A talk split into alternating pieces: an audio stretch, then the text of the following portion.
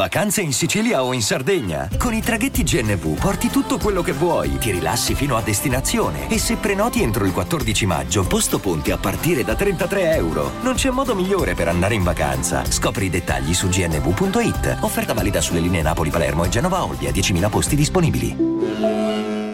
Avete mai pensato che Gomorra sia una serie tv che non offre bordi lungo cui strappare?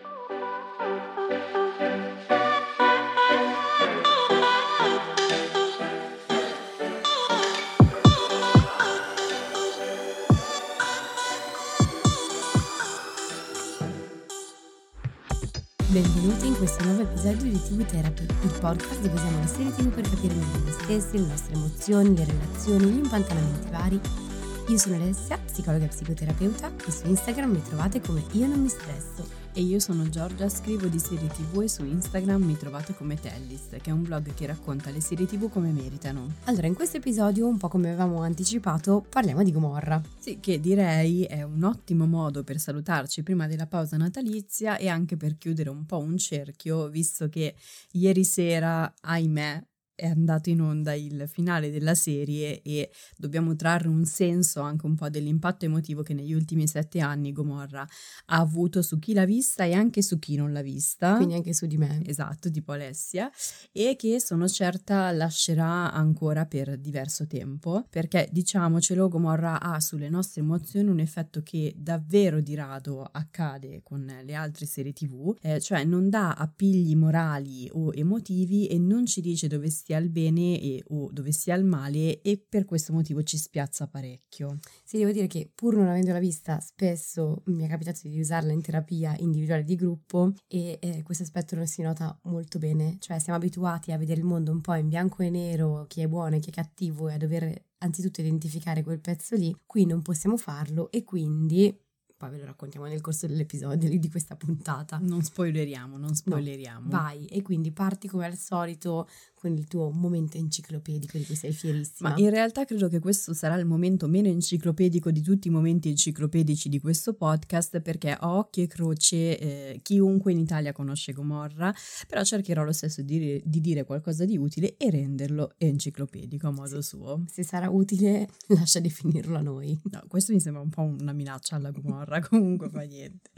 Allora, dovrei partire dicendo che Gomorra è una serie tv, ma sarebbe abbastanza incorretto perché Gomorra è la serie tv. Più del trono di spade? Eh, di quelle italiane, ecco, ah, okay. diciamo, eh, cioè è la serie tv che nella storia della televisione italiana ha segnato un prima e un dopo e portato l'asticella della serialità a un certo livello.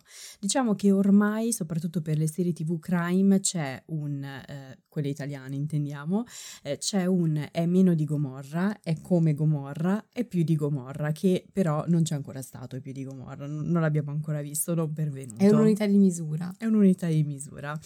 È come, è come, il trono di spade, è meno Basta con questo trono di spade, ragazzi, Però è vero, salvateci. È vero. Come ha detto Roberto Seviano, infatti, Gomorra è il risultato di un'alchimia che è rarissima da vedere in Italia eh, tra scrittura, interpretazione e territorio e modello produttivo, aggiungerei, eh, che raggiungono un livello di conoscenza molto profondo della realtà che la serie vuole raccontare. Questa data da segnarsi, diciamo, del prima e del dopo Gomorra è il 2014 e quindi lo appuntiamo lì sulla linea del tempo della televisione italiana, eh, cioè l'anno in cui Gomorra arrivò in tv eh, con un progetto molto simile a quello di eh, Romanzo Criminale che è considerata diciamo l'altra grande eh, serie tv italiana, ossia completare una specie di trittico che partiva dal romanzo di Roberto Saviano eh, ed era proseguito poi con il film di Matteo Garrone. La serie però era un progetto diverso, quasi a sé stante, eh, perché l'occhio degli autori cadde su due capitoli del libro di Saviano che parlavano della faida di Secondigliano e da lì si decise di focalizzarsi eh, su quella parte e sviluppare al suo interno un, un, mondo. Ecco, raccontacelo un pochino, perché è vero che tutti quanti conoscono Gomorra, ma magari mh, abbiamo poi delle fantasie, dei, delle cose a mo' di telefono senza fili, ci sono aggiunte come telefono senza fili, per cui imprecise. Raccontaci invece di che cosa parla Gomorra. Eh sì, che è un po' come quando è arrivata su Rai 3, mi pare, mi pare di ricordare, ora non sono lucidissima su questo aneddoto, ma mi pare che l'avessero messo in seconda serata e con una specie di pre mh, programma prima che spiegava che cosa fosse Gomorra perché era considerata troppo violenta per il pubblico della, gene, della generalista del, del, del, servizio pubblico. Ecco, fallo, fallo, anche per noi che è troppo violenta per me. Mm, allora, Gomorra è ambientata principalmente a Secondigliano, come abbiamo detto, che è un quartiere dell'area settentrionale di Napoli e racconta una storia che in molti definiscono una tragedia shakespeariana eh, perché mostra eh, diversi personaggi in lotta per il potere e mostra anche però come questa lotta per il potere porti un po' alla follia e nel farlo raggiunge un realismo e una solidità psicologica molto profondi e molto shakespeariani. Perfetto. Diciamo così. In particolare quando Gomorra inizia eh, si segue la famiglia dei Savastano, che è guidata da Don Pietro e di cui fanno parte la moglie Donna Imma e il figlio Jenny. E tutto attorno c'è un folto gruppo di personaggi che si dividono la scena e senza sosta stringono alleanze e patti, ogni tanto suggellati anche da... Mh, bere calici di bevute di calici di pipì. Madonna. Si tradiscono, fanno agguati, uccidono e muoiono o vengono uccisi. La serie però ha un motore imprescindibile che è formato da due personaggi. Gianni Savastano, il figlio di Don Pietro, che è oppresso, diciamo così, dalla figura molto ingombrante del padre e sembra mol- non sembra molto tagliato per gestire gli affari di famiglia, e Ciro Di Marzio, detto l'immortale, eh, un nome una garanzia, eh, perché eh, lui è un cane sciolto, uno molto selvatico, con un istinto di sopravvivenza che è praticamente infallibile, farebbe di tutto pur di, sopra- di sopravvivere. Perfetto. Quindi Ciro Di Marzio ha il compito di forgiare, eh, diciamo così, Jenny Savastano e di prepararlo per poter gestire gli affari di famiglia contro le aspettative del padre. E tra i due si sviluppa un rapporto che è molto ambivalente e quindi va dalla fratellanza alla rivalità sessualità e sono due estremi da cui si passa di continuo nel corso della serie. La fratellanza, tra l'altro, un piccolo aneddoto, gli autori se ne sono accorti a serie iniziata, cioè mentre loro scrivevano la sceneggiatura hanno detto che si sono resi conto che poi nel modo anche in cui poi gli attori eh, Salvatore Esposito e Marco D'Amore interpretavano questi due personaggi davano proprio l'impressione di un rapporto di fratellanza che poi hanno deciso, su cui poi hanno deciso di lavorare. E eh, questo dualismo eh, fa fate conto che fa parte dell'ossatura iniziale della serie, qui ti sgancio un altro aneddoto. Mamma mia. Perché all'inizio, quando Saviano aveva presentato il progetto della, della serie TV, ha detto di aver presentato due fogli dattilo scritti con il titolo di I principi di Gomorra, cioè eh, la serie si sarebbe dovuta inter- chiamare I principi di Gomorra, proprio perché l'idea era seguire eh, due personaggi che erano in- interconnessi tra di loro e che erano uno principe a modo suo, cioè uno lo era davvero ma non era poi atto a governare, diciamo così, a gestire il potere, l'altro invece non era un principe vero ma aveva tutte le qualità poi per prendersi e gestire il potere. E l'ostatura poi è rimasta effettivamente quella perché la quarta stagione dove eh, non c'è Ciro di Marzio, quindi non c'è questo dualismo, è quella di Gomorra che a mio parere ha sofferto un po' di più. Ok, perché ha avuto così tanto successo? Allora, con questa storia Gomorra ha raggiunto dei risultati mai visti prima per una serie tv italiana, cioè è riuscita a diventare un marchio prima di tutto, perché penso che qualche frase di Gomorra la sai anche tu. No, anche fin troppe perché qua eh, s'atteggiano tutti salutandosi con frasi di Gomorra. Esatto, e quindi è anche un fenomeno di culto, eh, una cosa rarissima per una serie tv italiana e si è fatta anche qualche giro al cinema con dei buoni risultati, eh, prima con alcuni episodi e poi con un film, L'Immortale, ed è stata venduta in 190 paesi del mondo, tra cui anche gli Stati Uniti, dove la critica l'ha molto molto apprezzata, soprattutto il New York Times che non perde mai occasione per inserirla tra le migliori serie tv straniere. E fate conto che siccome in America, in America Gomorra era distribuita dalla um, società di Weinstein, quando c- c'è stato il problema dei, delle cause legali a Weinstein, Weinstein per eh, violenze sessuali, per, per molestie sessuali, alcune serie tv che questa società distribuiva sono rimaste un po' bloccate e il New York Times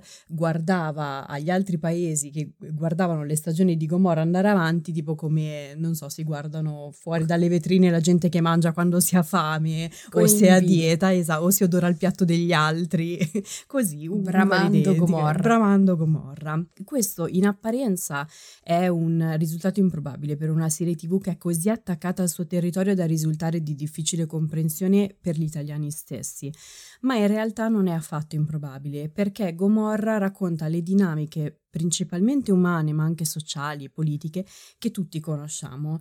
Saviano ha proprio detto non volevo raccontare Napoli al mondo ma volevo raccontare il mondo attraverso Napoli, meccanismi e personaggi universali che sono una trasfigurazione della verità. Quello che racconta deve essere accaduto non necessariamente a Napoli ma deve essere accaduto. E infatti Gomorra è molto realistica, è, è, il realismo è la sua caratteristica.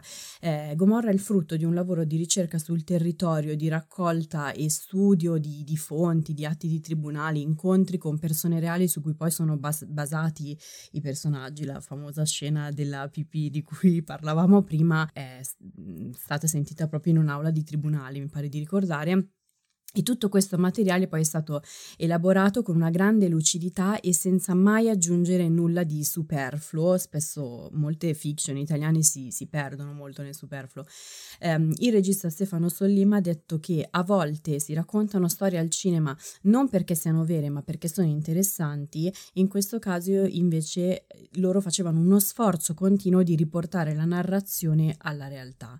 E quel che si ottiene appunto è un realismo tale per cui proprio come avviene avviene eh, nella vita non ci viene indicato dove sia il bene o dove sia il male eh, e non ci vengono forniti, come dire, appigli emotivi. Quindi per dirla alla zero calcare non ci vengono mostrati i bordi da seguire, intendo sia i bordi del genere crime che ormai molti di noi conoscono bene, ma anche i bordi morali che ci hanno insegnato e che regolano la nostra comunità, perché mantiene uno sguardo che non è mitizzante per la malavita, anche se molti sostengono di sì, eh, ma nemmeno moralistico e giudicante e questa vabbè è una cosa che ha fatto arrabbiare molti, appunto perché ci spiazza moltissimo questa serie. Sì, secondo me ci spiazza anche perché mh, normalmente nelle serie tv eh, portiamo un pochino all'eccesso eh, una cosa che facciamo anche nella vita, cioè ci focalizziamo anzitutto sul decidere chi sia il buono e chi sia il cattivo, dove, mm, quale sia il personaggio per cui tenere e quello invece che è da temere o eh, che ci deve stare un po' antipatico. Ripeto, questa cosa la portiamo molto all'estremo, no? Con le serie tv, i film, mh, mm, in prima battuta dobbiamo decidere da che parte stare, poi seguiamo il resto del racconto. E questo avviene anche eh, un pochino, vabbè, ovviamente in maniera minore, eh, nella vita. Secondo me in realtà eh, le serie tv nel corso del tempo, essendo state poi sempre meglio scritte, cioè i personaggi sono stati meglio definiti da un punto di vista psicologico, è molto più difficile mh, mm, fare questo, cioè decidere eh, chi sia il buono, chi sia il cattivo per certi versi, certo, questo un pochino ci spiazza, ma è decisamente più realistico e eh, tridimensionale. Chiedetelo a chi ha visto Breaking Bad, insomma. Eh, perfetto, anche su questo peraltro ci arrivano un sacco di domande proprio eh, da questo punto di vista, cioè personaggi che ci sono, oddio, ma quello lì è cattivo eppure provo empatia. Sì oddio, ma quello lì è fatto così, eppure non mi è così antipatico, ci ritrovo parti di me. Sì, un professore di un corso di sceneggiatura che avevo fatto eh, diceva che è la trasformazione di Breaking Bad, è la trasformazione di Mr. Potato eh, a Scarface. Perfetto. Quindi più confusione di così non ci può essere. Però in realtà è molto tridimensionale, cioè perché questo in realtà è quello che spesso facciamo nei percorsi di psicoterapia, cioè aiutare le persone a unire, a ricucire le parti, come dire, buone e cattive e a rintracciare le sfumature che intercorrono nel mezzo, sia nostre sia dell'altro. Diciamo che questo avviene anche in Gomorra, ma un po' a modo suo, perché in realtà in Gomorra sono un po' tutti, passatemi il termine, non lo amo, un po' tutti cattivi. Ah, è vero, lo sono. Mm, mm, perché mi sembra un po' piatto come termine, no? Però effettivamente sono tutti, in, incarnano un po' tutti il cosiddetto male, tra virgolette. Ma secondo me non è piatto per niente perché in realtà creare un, un racconto dove tutti sono cattivi è difficilissimo. Difficilissimo, e, ma forse poi sono anche personaggi spesso più interessanti, forse sono più spesso piatti i buoni, se proprio dobbiamo trovare nelle serie Eh, tv sì, dove sì. sono proprio suddivisi, eh, questo sì, ecco, quindi Gomorra lo fa, anche Gomorra lo fa, ma diciamo un pochino più a modo suo. Mhm. Sì, questa caratteristica, come dicevamo, ci rende difficile orientarci nella, nella serie, ma è stata difficile da mantenere per, per gli sceneggiatori stessi, perché diciamo che ehm, sospendere il giudizio no, nei confronti dei personaggi e non mostrare quella che è una via buona o quella che può essere una via cattiva è un po' un- inumana no, come, come azione, perché noi siamo sempre portati a scegliere una delle due parti nella vita, nella vita reale. Sì, ed è proprio anche inumano in realtà sospendere il giudizio in sé per sé, per cui nel momento in cui ci appare una delle due parti, eh, suddivise nei personaggi, ben mixate all'interno di uno stesso personaggio, fatto sta che comunque siamo portati a giudicare, no? A dare, eh, ad allearci con alcune parti e a farci entrare in, atti- in antipatia ad avere paura di, di altre. Ehm, sai cosa accade qui? Accade quello che ehm, provano molto spesso, cioè il, telespettatore secondo me prova un attaccamento disorganizzato, cioè quello che a Eh. volte avviene nei, nei bambini. Cioè bambini molto piccoli che hanno figure di attaccamento, forse ne abbiamo parlato in qualche puntata Sì, certo, lo sono preparata. L'attaccamento disorganizzato era quello di eh, Joe Goldberg in You. Bravissima. Grazie. Cioè hanno delle eh, figure che si prendono cura di loro, che a tratti effettivamente si prendono cura di loro e quindi si presentano come, fure- come figure in qualche modo di accudimento o potenziali figure di attaccamento, ma a tratti sono spaventanti, incutono timore, li violano e questo crea una disorganizzazione e forse è lo stesso modo in cui ci sentiamo davanti a questi personaggi. Esattamente, sì. Cioè sono delle figure Testimonio. per cui, testimoni, per cui abbiamo delle- dei pezzi per cui ci sentiamo magari attaccati, proviamo empatia nei loro confronti, vorremmo anche un pochino farci coccolare. Da loro diciamo va che spiraglio buono e poi tram, arriva la trama, non puoi mai abbassare le antenne. È vero, tant'è che Maddalena Aravagli, una dei sceneggiatori, ha detto che la sfida era quella di raccontare un mondo usando semplicemente i personaggi che lo abitano, cioè degli esseri umani a tutto tondo che compiono delle scelte ma senza mai giudicarli. Eh, si tratta di una struttura che non si vede di frequente nelle serie tv, quasi sempre, soprattutto per le storie ambientate in mondi nuovi eh, o a noi pochi conosciuti, c'è ad esempio un personaggio che ci introduce alle dinamiche di quei, di quei mondi, non so, eh, in Breaking Bad c'è Walter White che da professore deve diventare eh, diciamo un eh, signore della, della droga e non conosce quel mondo lì quindi noi impariamo a conoscerlo attraverso i suoi occhi. Oppure mi viene in mente Mozart in the Jungle che è una piccola commedia ambientata eh, nel, nel mondo della musica classica. Chi di noi conosce il mondo della musica classica così vicino alle dinamiche di un'orchestra? E quindi ci viene presentato attraverso gli occhi di una giovane oboista che deve entrarne a far parte, no? Quindi con anche una goffaggine del nuovo arrivato. per Esatto, cioè versi. mh, ci sono delle dinamiche che a noi sono estranee e ce le spiegano attraverso eh, gli occhi di quel personaggio e spessissimo noi siamo abituati a sposare il punto di vista di quel personaggio e sapere e quindi a sapere che le emozioni con cui sintonizzarci saranno per lo più le sue e che la direzione diciamo morale anche del racconto sarà data per lo più da lui. che questo è l'attaccamento sicuro o insicuro, per cui eh, in maniera positiva o in maniera un po' ambivalente, non proprio positivissima, comunque ho un'idea di, un- di una direzione, ho un senso di padronanza, so cosa aspettarmi. Quindi mi stai dicendo che prima o poi dovremo fare una puntata sull'attaccamento che abbiamo noi nei confronti dei personaggi. Sì, qui è disorganizzato decisamente, quindi eh, puoi essere buono, ma mi aspetto sempre che arriverà qualcosa di cattivo, sei cattivo, chissà mai se tornerà ad esserci qualcosa di buono. E infatti qui viene il punto clou perché anche in Gomorra in partenza avrebbe dovuto esserci un personaggio di questo tipo, cioè una specie di ehm, intermediario. Eh, nella prima stesura c'era un giornalista che praticamente corrispondeva alla figura di Saviano che si addentrava a Secondigliano per studiare quella realtà da vicino. Gli sceneggiatori poi hanno deciso di togliere avere questo personaggio intermediario perché pensavano che così si rendesse più vivo il racconto. E quindi loro hanno detto proprio saremmo stati direttamente noi dentro quel mondo e direi che senza intermediario ti spaventa di più quel mondo. Sì, stavo proprio pensando che eh, togliendo l'intermediario in qualche modo diventa spiazzante, ma è quello l'effetto poi eh, davanti a figure del genere. Non è che veniamo introdotti un po' coccolati e accompagnati per mano, no. Noi siamo così felici che andiamo per la nostra strada e ci si para davanti qualcosa di mostruoso, spaventante. Però noi lo crediamo perché Gomorra inizialmente un po' inganna. Noi pensiamo che sia quel tipo di serie tv dove c'è un intermediario e quell'intermediario è Jenny Savastano. Perché Jenny Savastano è il ragazzone un po' eh, inabile eh, che è estraneo a quel mondo, che addirittura non ne vuole fare non ne vuole fare parte per modo di dire, insomma... Eh, è ambivalente al riguardo. È ambivalente al riguardo, ecco, eh, lo giustifichiamo perché ha molta rabbia nei confronti del padre e via dicendo, però poi sul finire... Scusa, devo aggiungere un pezzo, sì. ma perché qua il telespettatore cade nell'errore su cui noi mettiamo sempre le mani avanti. Comprendere non significa giustificare, quindi noi possiamo anche comprendere Jenny, che non significa poi giustificare tutto il resto. È vero. È lì che cadi nella rete. È vero. E quindi, però, poi sul finire della prima stagione, Jenny eh, viene preso da dei deliri, di, eh, da delle manie di persecuzione e diventa cattivissimo. Allora noi crediamo che a quel punto, però, il buono del, del dualismo di cui parlavamo prima sia Ciro. E allora passiamo dalla parte di Ciro.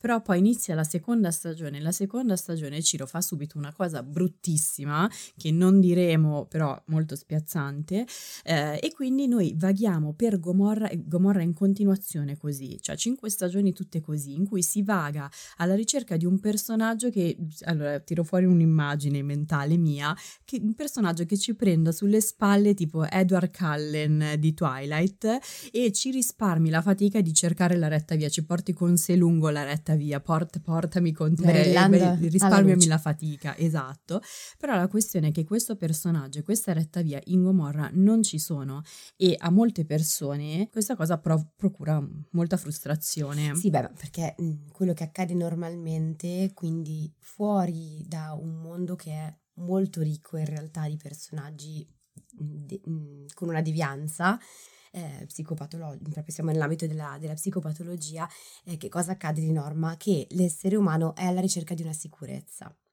dove per sicurezza implica avere quella che se vogliamo possiamo chiamare zona di comfort perché oggi viene chiamata così, quindi un luogo un po' che fa da casa, dove abbiamo anche delle, delle aspettative, un senso di padronanza, di controllo. Sappiamo che a un certo comportamento corrisponde una reazione X o Y eh, dell'altro. In Gomorra probabilmente questo non, non, poi non avviene, però noi umanamente siamo sempre portati a cercare un pezzettino, uno spiraglio spiraglio di, eh, di sicurezza, di, pre- di, prevedibilità che ci doni eh, padronanza. Sì, e poi questi personaggi, diciamolo, ci maltrattano un po' nel, nella stessa maniera con, con cui poi si tra- maltrattano tra di loro, perché loro sono, poi mm, correggimi se sbaglio, però io l'ho sempre definita un po' la fiera dell'antisocialità Gomorra, no? Sì, assolutamente. Sono, ci sono questi personaggi che sono molto in grado di entrare in connessione con le emozioni degli altri, però poi le, u- le usano per spaventare gli altri, per fare del male agli altri. Sì, molto spesso si pensa che il, nel disturbo antisociale di personalità non ci sia empatia, non è esattamente così in realtà, si riesce o che non ci siano emozioni.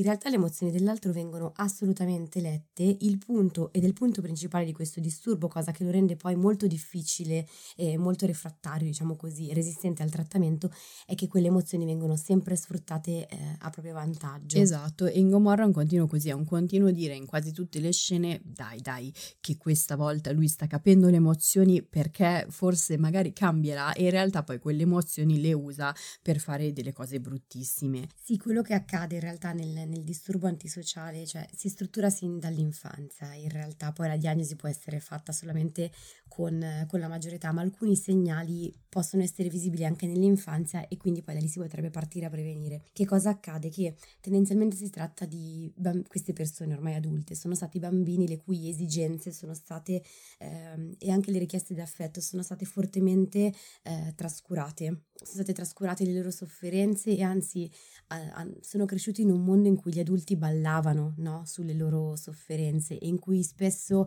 eh, il dolore copriva tutto il pezzo della cura e del piacere, alternandosi in maniera eh, inspiegabile e imprevedibile e quindi crescono con questo forte bisogno di essere eh, risarciti, di, mm, di, riappropriarsi, leggiamo questo riappropriarsi proprio come se fosse un furto eh, di quello che gli è stato tolto. E quindi lo fanno eh, agendo su persone che tendenzialmente possono essere o più deboli, a volte sono persone, a volte sono eh, animali o cose insomma che hanno intorno in maniera distruttiva. E anzi cogliendo molto bene quelle che sono le loro emozioni che spesso sono le loro emozioni piccole, diciamo così, delle, dell'infanzia e a propria volta, tra virgolette, ballandoci sopra. Cioè agli altri, agli adulti a cui io ho voluto bene, non è importato nulla di me, a me non, non importa nulla eh, degli altri. Ho il diritto di distruggere l'altro perché ho un diritto ad un, eh, sostanzialmente ad un risarcimento. Questo è un pochino in breve, eh, questo pezzo, se lo vogliamo, diciamolo per, per correttezza, no, diciamo... è preso Ah, sì. ripreso dal, dal, libro di Luigi Cancrini, Ascoltare i bambini, che fa un'analisi molto interessante sullo sviluppo poi di alcuni disturbi di personalità e psicopatologie. Sì, e direi che se poi si osservano bene i personaggi di Gomorra, soprattutto Ciro e Jenny, che sono quelli sviluppati più in profondità, a questo punto ritorna molto e mi permetto un piccolo spoiler, tant'è che nella quinta stagione una delle cose che fa più arrabbiare di tutte quante eh, Jenny Savastano è quando gli viene detto che è come suo padre, cioè è diventato come suo padre dopo tutto, tutto questo percorso di cinque stagioni. E i bambini farebbero qualunque cosa per essere visti, apprezzati, amati e quindi non abbandonati dai propri genitori. E se il loro scenario eh, è quello di, eh, di violenza, sopraffazione, ehm, si adeguano molto a quel linguaggio lì, ehm, non tanto per imitazione in senso stretto anche, ma soprattutto perché se quello è il tuo linguaggio, io seguo quelle orme perché pre- penso che quello sia l'unico modo poi per essere effettivamente visto e da te apprezzato, da te adulto apprezzato. Allora, io direi che gli unici personaggi per cui ci si dispiace in Gomorra sono proprio le storie che rimangono dentro, forse anche perché si sa che sono vere, è quello degli, sono le storie degli innocenti, cioè quelli che sono davvero considerabili buoni e non hanno un ruolo di, hanno un ruolo di passaggio soltanto all'interno della serie e che diventano vittime dei personaggi non perché abbiano commesso qualcosa di sbagliato e quindi siano dei malavitosi, ma perché sono nati in quel contesto e hanno incontrato incontrato quei personaggi sul loro percorso. Mi viene in mente la storia di Gelsomina Verde, c'è proprio l'episodio che si intitola Gelsomina Verde, ma ce ne sono molti altri e le loro sono storie appunto che rimangono molto addosso e che danno una forte sensazione di disagio, anche rispetto al fatto di avere tenuto fino a quel momento per quei protagonisti che poi gli hanno fatto del male. Se ti ho un senso di colpa. Un senso di colpa. Però capisci che anche quello è spiazzante, perché comunque mh, mm, normalmente quello che noi siamo portati a fare è dire ok, perfetto, quello che forse tu dici in qualche puntata fa, no? Allora mi studio bene il panorama e cerco di capire come non cadere in quella rete lì. E invece qui sembra che sia inevitabile, quasi casuale, e a chiunque capiti da, da quelle parti, mh, mm, cioè capiti sul loro cammino sostanzialmente, può accadere una bruttura. E, e questo è molto spiazzante perché non, ehm, ci toglie la difesa, ci toglie la possibilità di prevedere il male. Sì, e tra l'altro, cioè, fin dall'inizio della serie noi sappiamo che in Gomorra non c'è redenzione, ma nonostante questo noi continuiamo a sperare. Però quando si capisce un po' il suo meccanismo, possiamo dire che Gomorra può essere anche vissuta un po' come una serie liberatoria a livello emotivo. Sì, l'abbiamo vista più volte, l'abbiamo vista, ripeto, nelle varie terapie, sia in gruppo sia nelle terapie individuali e abbiamo messo a fuoco tre, tre aspetti in particolare. Gomorra consente anzitutto di vivere l'aggressività senza sentirsi tirati troppo in ballo. Questa è una roba che diciamo spesso relativamente alla TV therapy, per cui noi siamo sul nostro divano, vanno in scena delle cose eh, sullo schermo e noi possiamo viverle a distanza senza sentirci chiamati in causa in, in prima persona. Eh, quindi c'è una naturale distanza sostanzialmente tra ciò che siamo o sentiamo di essere e ciò che accade sullo schermo. Quindi viviamo l'aggressività che a volte abbiamo nelle nostre giornate, avremo voglia di sfogare nelle nostre giornate, non gli diamo voce perché abbiamo dei labi frontali, abbiamo un'etica, delle norme sociali che tendiamo a rispettare. E quindi cosa facciamo? Le facciamo vivere, la facciamo vivere o la viviamo attraverso i personaggi sono loro che poi verranno giudicati, mentre noi ci siamo tranquilli, non saremo noi quelli giudicati, anche se mi ha detto che gli sceneggiatori cercano di descrivere i personaggi con assenza di giudizio. Sì, con assenza di giudizio e, e poi anche con appunto una, una ehm, concretezza tale per cui non ricamano sul sentimento e forse ci rendono anche un po' più facile questo compito. Sì, probabilmente, probabilmente, sì. Secondo aspetto, secondo me, è proprio collegato a quello che, che stavi dicendo, ci permette anche di sentirci eh, più buoni. A me viene da dire un po' come quando si spettegola, no? E ci si sente migliori della persona di cui si sta spettegolando perché noi sì che abbiamo un'etica, invece quell'altro mica troppo. E, mm, e quindi appunto se l'altro è totalmente cattivo, guarda un po' te che io posso fare la parte di quello totalmente buono. Torniamo a quello che dicevamo eh, all'inizio. E eh, ultimo, ma non ultimo, perché forse è uno dei pezzi più, più importanti, in Gomorra, proprio perché sono tutti cattivi, tra virgolette, abbiamo detto, non, non siamo mh, tenuti a creare nessun tipo di attaccamento ai personaggi. Cioè non dobbiamo tenere per nessuno, non dobbiamo preoccuparci di essere empatici, perché appunto sono tutti eh, cattivissimi, non si meritano la nostra empatia e pertanto possiamo vivere su di loro, possiamo proiettare su di loro l'aggressività, i brutti pensieri, eh, senza poi dispiacerci per quello che gli accade. Perfetto. Dunque, siamo arrivati qua verso la fine dell'episodio, cioè a quella parte in cui normalmente eh, vi eh, suggeriamo tre serie TV che vanno a braccetto con quella di cui abbiamo parlato nella puntata. Vai. Allora, la prima direi che è una storia chiamata Gomorra, cioè la docuserie che tra l'altro eh, a me è servita tantissimo per scrivere questo episodio del podcast, che è poi la, la, una docuserie che crea una chiusura, mm, racconta un po', tira i fili del, del percorso che ha fatto Gomorra nel corso delle sue cinque stagioni. Sì, l'ho vista mentre la stavi guardando e ti tappavi gli occhi, pure con la docuserie. Esatto. Esatto, e dove appunto ci sono Roberto Saviano, eh, Solli, mm, Stefano Sollima e mm, tutti i vari sceneggiatori, Maddalena Ravagli, che parlano di come hanno costruito mm, Gomorra è interessantissimo e soprattutto fa un parallelismo incredibile tra quello che gli autori raccontano eh, di aver fatto, eh, di ricerca alle persone che hanno incontrato, le cose che hanno sentito e quello che si vede nella serie, eh, cioè situazioni che loro hanno vissuto anche a andare a parlare con delle persone senza infiltrarsi così, diciamo così, a secondigliano e via dicendo, eh, sono poi riportate, le hanno, tu, hanno riutilizzato tutto come materiale narrativo ed è interessantissimo e al momento si trova su Sky e Now TV.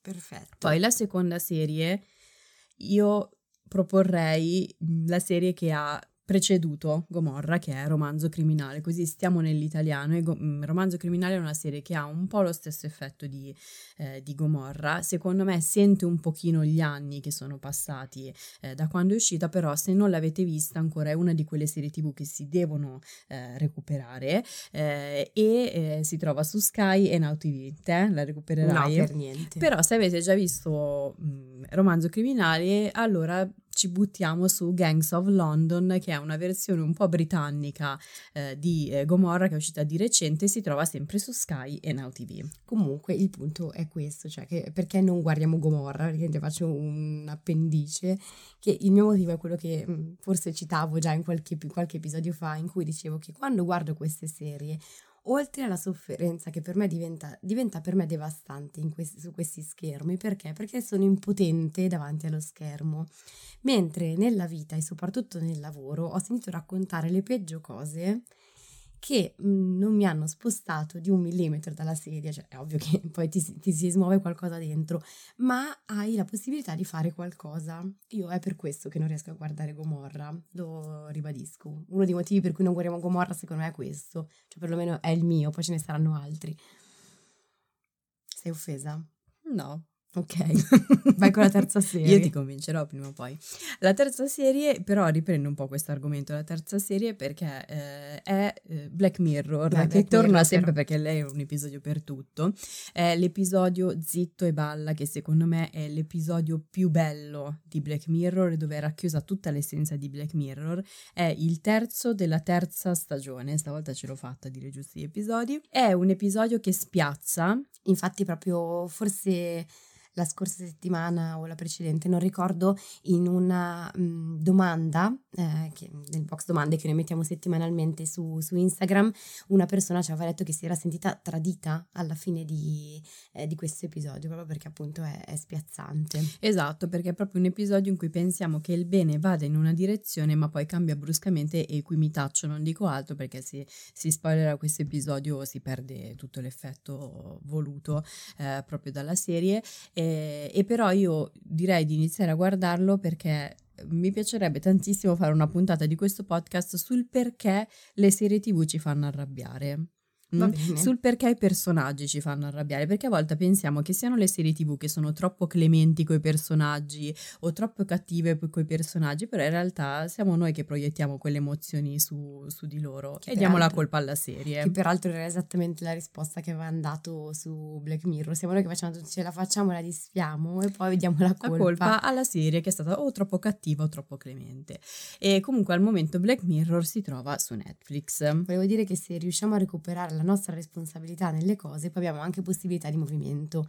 Se la responsabilità è dell'altro, ecco che ritorniamo come in quella puntata di Gomorra in cui il malcapitato di turno, mh, pur buono, capita sulla strada sbagliata e fa una brutta fine impotente. Eh, le, le, puntate peggiori di Gomorra. Se la responsabilità è del... male. Se la responsabilità è dell'altro non abbiamo possibilità di movimento. Bene. Siamo giunti veramente alla fine okay. dell'episodio. Direi che ci vediamo al prossimo episodio. Eh, annunciamo che ci sarà una pausa natalizia, per cui riprendiamo, eh, andiamo in avanti. ci vediamo dopo le feste, quindi dopo l'Epifania. E se come sempre però avete dubbi, domande, curiosità su come vi hanno fatto sentire le serie TV che state guardando, ci trovate ogni mercoledì su Instagram, questo anche durante eh, le festività. Certo. Ci trovate sul canale Io non mi stresso e su Tellis con la Y. E vi ricordiamo che la TV Therapy esiste anche come terapia di gruppo e se volete rimanere aggiornati sui nuovi gruppi in partenza inserirvi in lista d'attesa, seguite il podcast o iscrivetevi ai nostri canali. Al prossimo episodio e buone feste. Al prossimo episodio, buone feste. Vuoi cantare Jingle Bells? Eh, se vuoi. Non sei intonatissimo. Maleducata.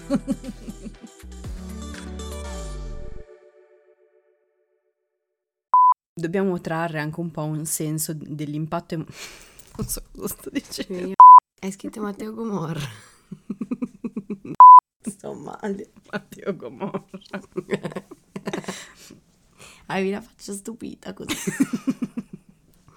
Rifai. Rifaccio perché? Hiring for your small business? If you're not looking for professionals on LinkedIn, you're looking in the wrong place. That's like looking for your car keys in a fish tank.